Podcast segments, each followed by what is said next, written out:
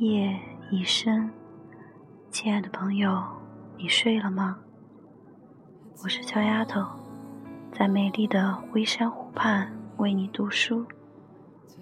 今天要为你分享的是白岩松的演讲节选：没有一代人的青春是容易的。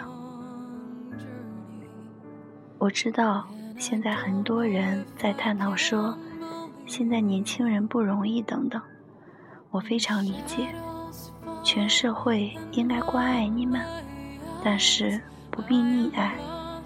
我想反问的是，有哪一代的青春是容易的呢？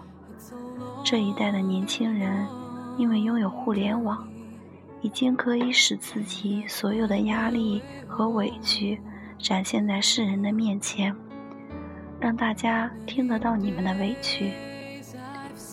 像易建东副校长他们那个，他们那一代，我们那一代，再往上更高的一代，我们哪一代人的青春敢拿出来说一说呢？有很多人说，现在的蚁族很难，漂泊在北京，实在不行就回老家等等。我们那一代人连成为蚁族的条件都不具备。因为我们解决不了户口，没有粮票，必须遣返回原籍，工作都是定向的，人不拥有自由，连痛苦的权利都没有。你们现在起码还拥有痛苦的权利。然而有人说：“哎呦，我们现在买不起房子，房价太高了，我们太痛苦了。”我们那一代人就没有想过买房子的事。因为这不可能。另外还有一点，谁说二十七八岁的人就可以买得起房子了？在全世界，给我找着二十几岁就可以买得起房子的国家。我不知道为什么中国的媒体、中国的环境，居然给大家描绘了一个根本不可能实现的大饼，最后把大家全害了，说。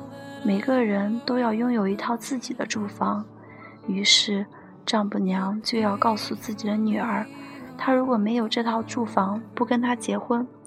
这倒是解决计划生育一个非常好的方式。但是，每当剩女一多了，最先着急的还都是潜在的丈母娘。所以这几年，中国政府刚想明白一点，开始从廉租房。经济适用房，各种配套房去解决。我觉得人的一生就是毕业了，住宿舍，然后找个小窝，租房子，两口子，然后慢慢住廉租房，然后经济适用房，最后有了自己的大房子。日本等等这些国家，一般是四十来岁才可能拥有自己比较稳定的住房。或者用贷款要交一辈子，中国人就非常性急，但是我们做不到，因为我们的人口更多。本人拥有自己第一套房子的时候，都三十二岁了。我是在租了八年的房子之后，那按理说我还算条件不错的。我八年的时间，连我们的孩子都是在流浪的途中生的。曾经有一次，我们家是从一个小区里的一栋楼六层转移到另一栋楼的六层。你们想想看，这是多么悲惨的一件事情！我还大言不惭地给搬家公司的人打电话说：“能不能便宜点？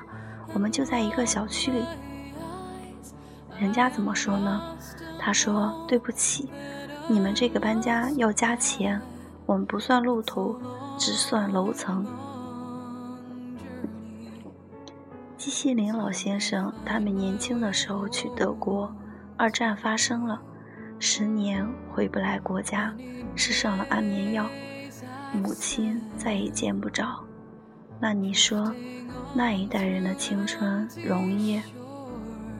四九年出生的，现在对于在座的各位，已经像是爷爷奶奶。姥姥姥爷这个年龄了，四九年出生的这批人，那可是新中国的同龄人。长身体的时候，六一年、六二年、六三年，自然灾害，吃不着东西，然后决定要上学。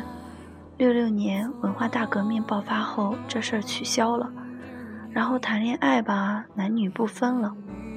那个时候，男女穿的都是一样的服装，性别特征掩饰的越没有越好。然后，铁姑娘、假小子无处不在。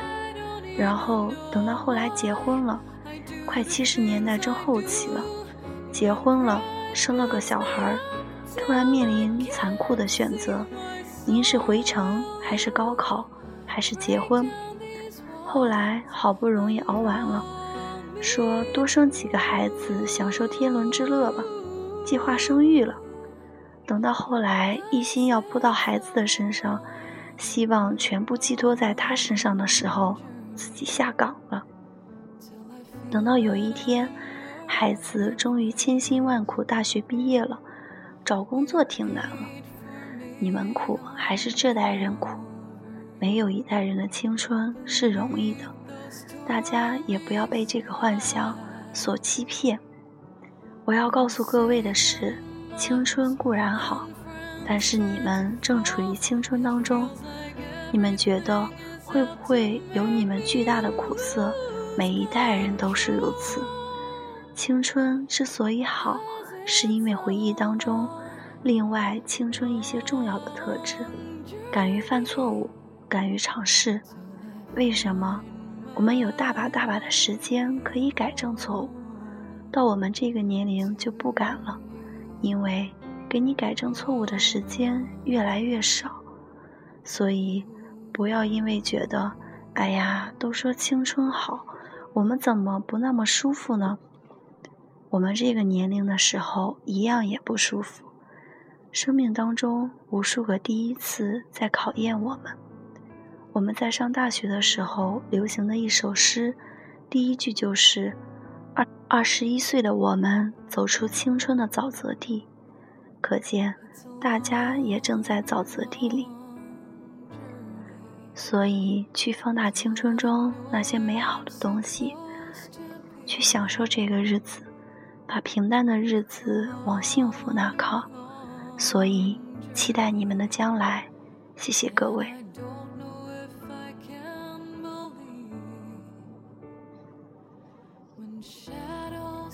今晚就为你分享到这里。接下来的几天，我要去准备公务员考试。我不在的日子里，祝你早安、午安。晚安